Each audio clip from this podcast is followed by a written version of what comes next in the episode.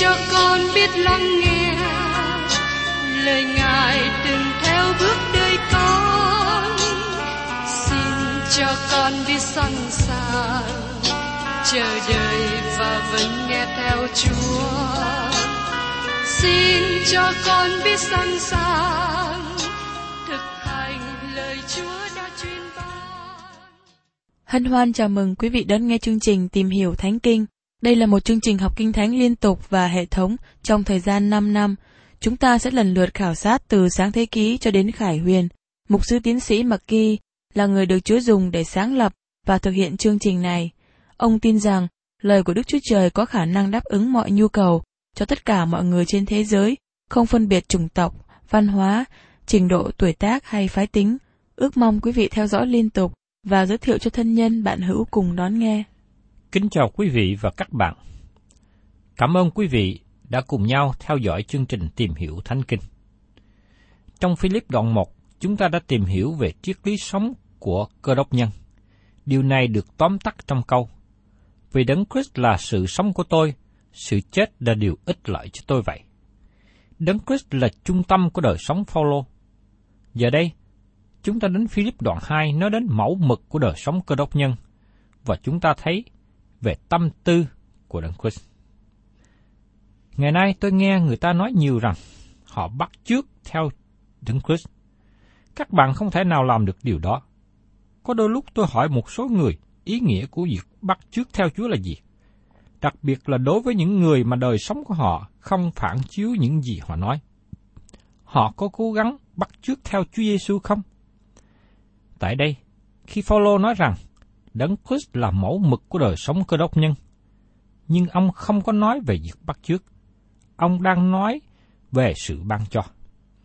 Đó là tâm tư của Đấng Christ nên ở trong chúng ta, và nó chỉ đến với chúng ta qua quyền năng của Đức Thánh Linh.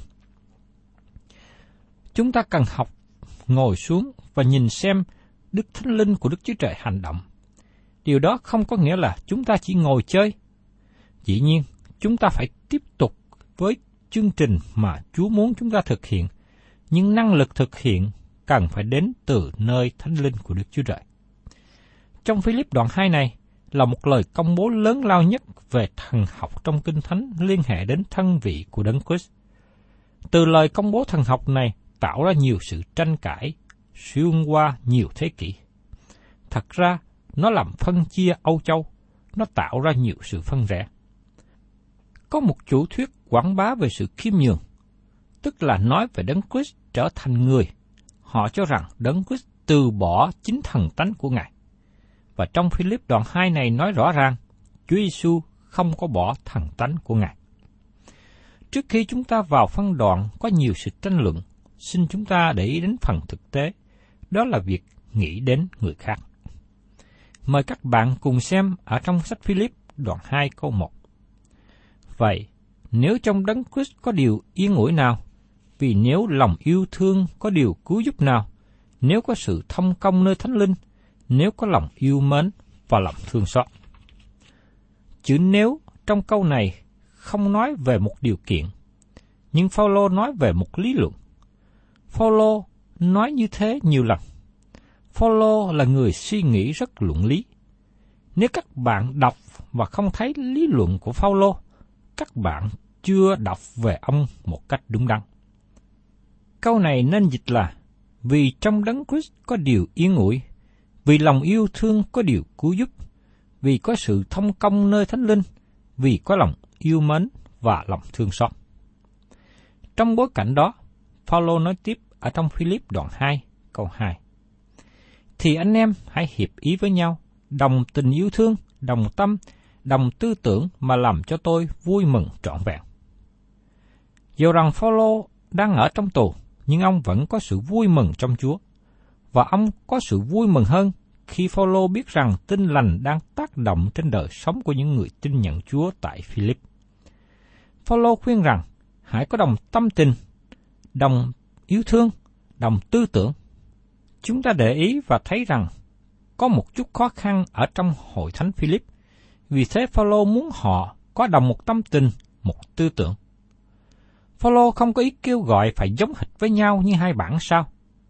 Trong hầu hết hội thánh có hai nhóm người, một nhóm ủng hộ mục sư, một nhóm chống lại mục sư. Nhóm người hòa hiệp không nghĩ về chính họ, nhưng họ theo người lãnh đạo. Có đồng một tâm tình, tức là để tâm tình của Đấng Christ ở trong các bạn.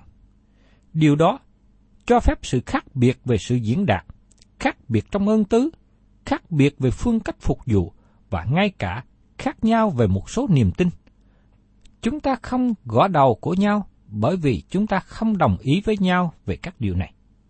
Nếu chúng ta có tâm tư của Đấng Christ, chúng ta sẽ đồng ý với nhau về các điều chính yếu của đức tin. Và trong Philip đoạn 2 câu 3 nói tiếp, Chớ làm sự chi vì lòng tranh cạnh hoặc vì hư vinh, nhưng hãy khiêm nhường, coi người khác như tôn trọng hơn mình. Các bạn có nhớ rằng Paulo đề cập về điều này trước đây. Ông nói rằng có một số người giảng về Đấng Christ với sự ganh tị và tranh cạnh. Giờ đây, ông nói thêm, chớ làm sự chi về lòng tranh cạnh hoặc vì hư vinh. Tôi có thể nói rằng, sự khó khăn của hầu hết hội thánh hiện nay là do sự khác biệt về giáo lý. Họ tranh cạnh và ganh tị. Một số người gây sự khó khăn một cách đơn phương. Nếu chúng ta theo lời khuyên Phaolô, chớ làm sự chi về lòng tranh cạnh hoặc vì hư vinh. Tôi nghĩ rằng 90 hay 100% vấn đề khó khăn trong hội thánh được giải quyết. Nếu các bạn làm một điều gì đó cho hội thánh với sự tranh cạnh, thì tốt hơn là các bạn đừng làm gì cả. Cũng thế, nếu các bạn làm việc để cho người ta nhận biết, thì tốt hơn là đừng làm. Tôi không thích có những buổi họp, buổi tiệc để tôn cao một người nào đó, hay làm vinh danh cho chính mình. Xin đừng làm sự chi vì lòng tranh cạnh hoặc vì hư vinh. Follow khuyên tiếp, nhưng hãy kiêm nhường, coi người khác như tôn trọng hơn mình. Có lẽ đây là vấn đề khó khăn giữa Ivodi và Sintiker. Có thể hai người này nghĩ rằng người kia muốn hạ mình. Người kia muốn kiềm chế họ. Có nhiều người tranh cạnh và nói rằng, tại sao tôi không được lên hát? Tại sao tôi không được đề cử vào các ban ngành? Có nhiều người đang tranh chấp với nhau về quyền hành. Đây là điều mà con cái Đức Chúa Trời cần phải tránh đi. Và trong Philip đoạn 2 câu 4, Phaolô nói tiếp: Mỗi người trong anh em chớ chăm về lợi riêng mình, nhưng phải chăm về lợi kẻ khác nữa. Từ ngữ kẻ khác là một từ ngữ quan trọng. Nếu một người nào khác làm cùng một công việc với các bạn và làm tốt hơn nữa, các bạn có vui mừng và chúc phước cho người ấy không? Tôi mong rằng các bạn có đồng một tâm tình như Đấng Christ. Xin các bạn hãy nghĩ đến lợi ích cho người khác nữa. Từ ngữ người khác là một từ ngữ căn bản. Trong đức tin cơ đốc nhân, từ ngữ người khác là một từ ngữ quan trọng. Tại sao Đấng Christ rời thiên đàng vinh hiển xuống thế gian? Bởi vì người khác. Tại sao chúng ta cố gắng giảng tin lành ra cho nhiều người? Bởi vì người khác. Nghĩ đến sự cứu rỗi cho người khác. nghĩ về người khác tốt hơn là nghĩ cho chính mình. Đó là tâm tình của Đấng Christ. Tiếp đến, Phaolô nói cho chúng ta về tâm tình của Đấng Christ. Đó là tâm tình khiêm nhường. Mời các bạn cùng xem ở trong sách Philip đoạn 2, câu 5. Hãy có đồng một tâm tình như Đấng Christ đã có. Tâm tình của Đấng Christ một trong những đức tính về tâm tình của Đấng Christ là sự khiêm nhường. Các bạn có nhớ điều đã được nói ở trong sách Epheso đoạn 4 không? Vậy, tôi là cả tù trong Chúa, khuyên anh em phải ăn ở một cách xứng đáng với chức phận mà Chúa đã gọi anh em. Phải khiêm nhường đến điều, mềm mại đến điều, phải nhịn nhục, lấy lòng yêu thương mà chịu nhau. Trong Epheso đoạn 4, câu 1 đến câu 2. Các bạn và tôi không thể trở nên khiêm nhường. Chúng ta không thể hạ mình. Chúng ta không được tạo dựng theo cách đó. Chúng ta đang đứng trên hai chân mình và nói lớn tiếng. Tất cả chúng ta đều giống như vậy. Xin các bạn đừng có nói rằng các bạn không có. Các bạn thật sự như thế. Không một người nào trong chúng ta không dấp phạm về điều này. Không một ai trong chúng ta có thể bỏ qua chúng ta phát triển trong sự tự cao và bị kẹp dính vào đó. Giờ đây, chúng ta đến một lời phát biểu thần học lớn ở trong Kinh Thánh. Một số người kể đây là một giáo lý lớn nhất trong Kinh Thánh Tân ước liên hệ đến thân vị của Đấng Christ. Đó là sự hạ mình, từ bỏ chính mình. Trong phân đoạn này, nói rằng Đấng Christ không từ bỏ thần tánh của Ngài. Phân đoạn này cho chúng ta bãi bước về sự hạ mình của Đấng Christ Tôi mong ước rằng có thể giải bài hết sự trọng đại của những gì được nói trong mấy câu kế tiếp. Tôi mong ước chúng ta có thể hiểu Chúa Giêsu Christ là đấng rất cao trọng, nhưng Ngài trở nên rất thấp hèn. Dầu không gian này có lớn rộng đến bao nhiêu, cũng không thể nào ví sánh nổi khoảng cách mà Chúa Giêsu đến. Tại đây, chúng ta có bảy bước đi xuống, và sau đó chúng ta cũng thấy bảy bước đi lên tôn cao Đấng Christ. Trước nhất, chúng ta thấy tâm tình của Đấng Christ về sự hạ mình, khổ nhục. Sau đó, chúng ta thấy tâm tư của Đức Chúa Trời. Và trong tâm tư của Đức Chúa Trời, Ngài tôn cao Chúa Giêsu Christ. Chúng ta là cơ đốc nhân ngày nay cần có tâm tư như Đức Chúa Trời, tức là tôn cao Chúa Giêsu Christ. Dầu rằng chúng ta ở đâu và làm gì. Đó là ý muốn của Đức Chúa Trời trên đời sống mỗi chúng ta chúng ta hiệp làm một với Đức Chúa Trời trong sự tôn cao Đấng Christ. Bước đầu tiên là Chúa Giêsu rời thiên đàng vinh hiển xuống thế gian. Ngài đến tận nơi con người đang sống. Các bạn và tôi không thể nào hiểu được hết những bước lớn lao của Ngài, từ trên thiên đàng đến với thế gian này. Điều này ngoài đi mức hiểu biết của con người về những gì Chúa làm cho chúng ta. Mời quý vị và các bạn cùng xem ở trong Philip đoạn 2 câu 6. Ngài vốn có hình Đức Chúa Trời, song chẳng coi sự bình đẳng mình với Đức Chúa Trời là sự nên nắm giữ. Khi Chúa Giêsu ở bên hữu Đức Chúa Cha, Ngài không cố gắng tiếp tục giữ mãi vị trí đó. Không có điều gì nguy hại về sự mất đi địa vị của Chúa Giêsu trong Đức Chúa Trời ba ngôi, bởi vì thiếu sự dự phần của Ngài. Chúa Giêsu không bao giờ đi học để trở thành Đức Chúa Trời. Ngài không từ một địa vị khác và tiến đến địa vị này. Nhưng chính Chúa Giêsu là Đức Chúa Trời. Chúa Giêsu không bao giờ nói với Đức Chúa Trời hãy giữ địa vị bên hữu đó cho chính Ngài, bởi vì địa vị đó thuộc về Chúa Giêsu, Ngài là Đức Chúa Trời. Chúa Giêsu rời thiên đàng không có điều gì làm cho Ngài lưỡng lự.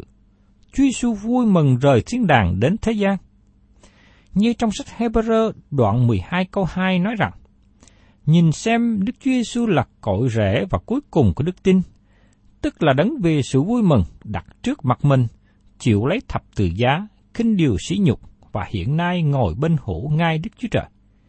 Ngài đã chịu lấy thập tự giá. Ngài nói, Hỡi Đức Chúa Trời, này tôi đến trong sách có chấp về tôi, tôi đến để làm theo ý muốn Chúa. Ở trong Hebrew, đoạn 7 câu 10.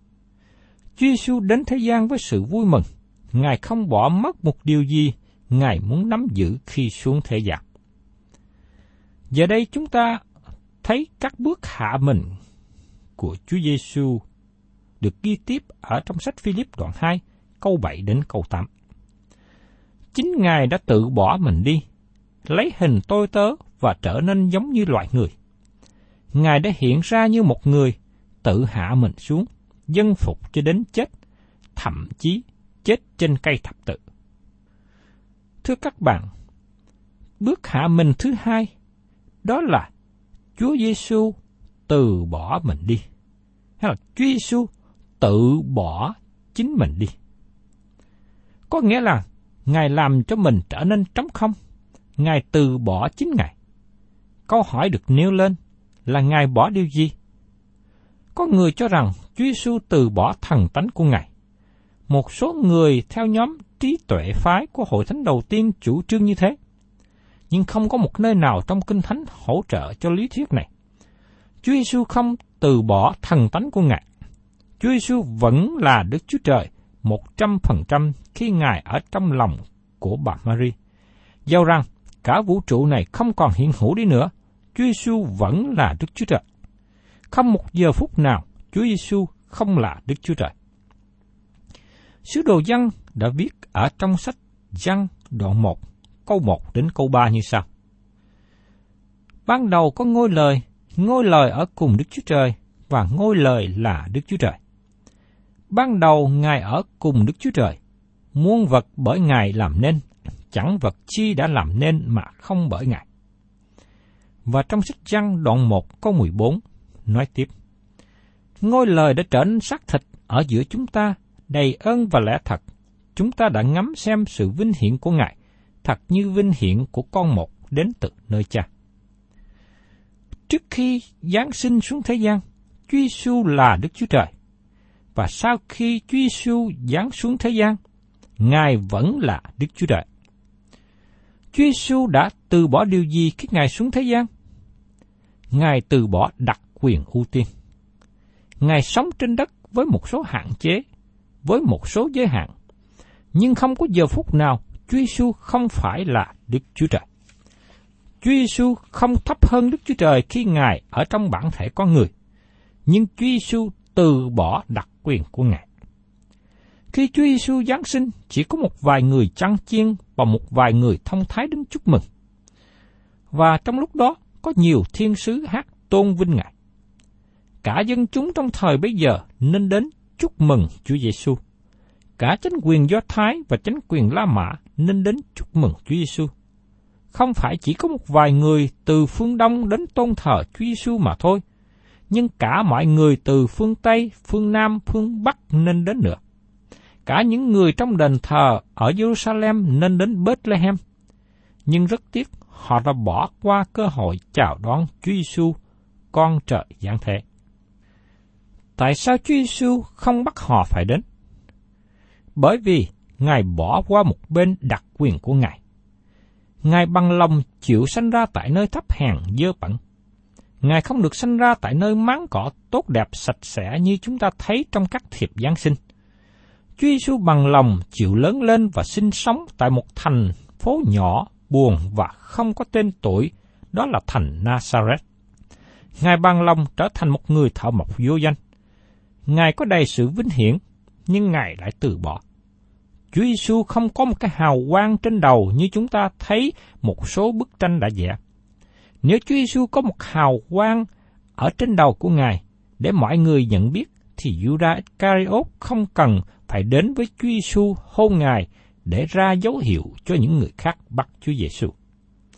Chúa Giêsu đã trở thành một con người, nhưng Ngài vẫn là Đức Chúa Trời trong xác thể. Chúa Giêsu chỉ bỏ qua một bên đặc quyền của Ngài. Chúng ta có thể biết chắc điều đó không? Vâng. Chúng ta có thể biết chắc được điều đó. Sau khi Chúa Giêsu đã hoàn tất công tác của Ngài, Ngài đã nhóm họp với các môn đệ lại và cầu nguyện với họ. Chúa Giêsu có lời cầu nguyện rất tuyệt vời với Đức Chúa Cha trên trời. Một trong những điều mà Chúa Giêsu cầu nguyện là: Cha ơi, bây giờ xin lấy sự vinh hiển con vốn có nơi Cha trước khi chưa có thế gian mà làm vinh hiển con nơi chính mình cha. Trong sách Giăng, đoạn 17 câu 5.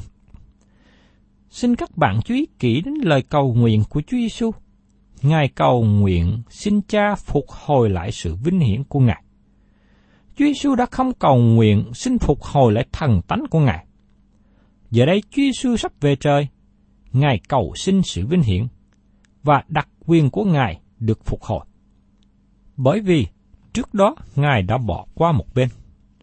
Ngài vốn có hình Đức Chúa Trời, song chẳng coi sự bình đẳng mình với Đức Chúa Trời là sự nên nắm giữ. Chính Ngài đã tự bỏ mình đi. Thưa các bạn, bước thứ ba trong sự hạ mình, Chúa Giêsu trở nên như người tôi tớ. Chúa Giêsu đến thế gian này như là một tôi tớ, Ngài làm việc như một người thợ mộc. Tôi hình dung rằng những người ở xung quanh gần gũi với Chúa Giêsu trong thời bấy giờ, có cái bàn, cái ghế bị hư, họ đem đến Chúa Giêsu và nhờ Ngài sửa lại, sau đó họ trả tiền công. Chúa Giêsu nhận lời và làm ngay. Bởi vì đó là công việc sanh sống hàng ngày. Chúa Giêsu làm việc với tư cách là một người thợ mộc để nuôi dưỡng giúp đỡ cha mẹ và các em. Chúa Giêsu trở nên một người làm công để sinh sống. Lẽ ra, Ngài nên được sanh ra trong hoàng cung để làm vua. Nhưng Chúa Giêsu trở nên một người tầm thường, như là người tôi tớ, một người thuộc giới lao động, giới công nhân. Đây là nhóm người mà đa số xã hội ngày hôm nay chúng ta đang ở. Chúa Giêsu trở nên một người bình dân giữa dòng dân chúng thời bấy giờ. Bà Mary, mẹ của Chúa Giêsu cũng là một người tầm thường. Ông Joseph, cha nuôi của Chúa Giêsu cũng là một người bình dân. Và chúng ta đến bước thứ tư hạ mình của Chúa Giêsu. Ngài trở nên một người. Trong nhiều năm, tôi không cảm xúc gì về việc Chúa Giêsu trở thành con người. Vì tôi là con người, tôi thích trở thành con người. Tôi không thể thấy được việc trở thành con người là một sự hèn hạ, một sự hạ mình. Tôi nghĩ đó là một sự cao trọng khi trở nên con người. Nhưng tới sau này, tôi mới hiểu và học được sự hạ mình, sự khiêm nhường qua hình ảnh của Chúa Giêsu như thế nào. Tôi xin lấy một thí dụ đã xảy ra trong nhà để giải bài. Tôi hy vọng là qua thí dụ này sẽ giúp quý vị có thể hiểu được phần nào về sự hạ mình của Chúa Giêsu khi Ngài trở thành con người. Chúng tôi di chuyển nhà đến chỗ ở mới sinh sống. Thời gian ngắn sau đó, tôi thấy có một đoàn kiến rất dài đi vào nhà bếp. Tôi biết rằng đàn kiến này đã phát hiện ra hũ đường trong nhà bếp. Tôi rất lấy làm khó chịu khi trong nhà có nhiều kiến như vậy, vì tôi đã sống trong căn nhà không có kiến trước đây. Tôi biết rằng nếu tôi dùng thuốc diệt kiến, xịt nó, thì chúng nó sẽ chết ngay lập tức. Nhưng tôi tội nghiệp cho đàn kiến nên không muốn làm như thế. Tôi muốn đem hũ đường ra ngoài sân sau hè bên bên ngoài và bảo với đàn kiến rằng, hãy đi ngoài đó mà ăn. Xin đừng vào nhà này. Chúng tôi không thích kiến. Nhưng làm sao tôi có thể nói được điều này cho đàn kiến nghe? Hiểu điều tôi muốn làm. Chỉ có một cách mà đàn kiến có thể hiểu tôi là tôi trở thành như những con kiến này, cùng bò chung với đàn kiến và nói với nó, nó mới hiểu, mới nghe, mới biết được ý định của tôi. Nếu tôi là con người mà trở thành con kiến thì mới là một sự hạ mình đầy tủi nhục. Nhưng tôi thì không muốn trở thành con kiến. Thưa quý vị, tôi dùng thí dụ con người trở thành con kiến để quý vị có thể tưởng tượng được phần nào. Nhưng nó không có thể nào quý sánh nổi với việc Chúa Giêsu rời thiên đàng vinh hiển để trở thành một con người thấp hèn. Chúa Giêsu từ bỏ địa vị của Ngài và trở thành một người tầm thường như chúng ta. Quý vị và các bạn thân mến, qua điều này, tôi tạ ơn Đức Chúa Trời về việc mà Đức Chúa Trời đã thể hiện cho con người chúng ta. Đức Chúa Trời ở trên trời, nhưng Ngài đến thế gian này với bản thể con người qua Chúa Giêsu. Nhờ đó, mà giúp cho chúng ta hiểu biết được về Đức Chúa Trời nhiều hơn. Xin Chúa cho tôi và các bạn, chúng ta hãy cố gắng nhìn xem đời sống của Chúa Giêsu theo gương của Chúa Giêsu mà hết lòng hết ý thờ phượng hầu việc Ngài trong sự khiêm nhường. Thân chào tạm biệt quý thính giả và xin hẹn tái ngộ cùng quý vị trong chương trình tìm hiểu Thánh Kinh kỳ sau.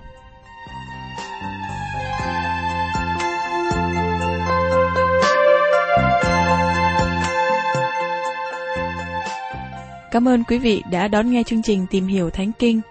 Nếu quý vị muốn có loạt bài này, xin liên lạc với chúng tôi theo địa chỉ sẽ được đọc vào cuối chương trình. Kính chào quý thính giả.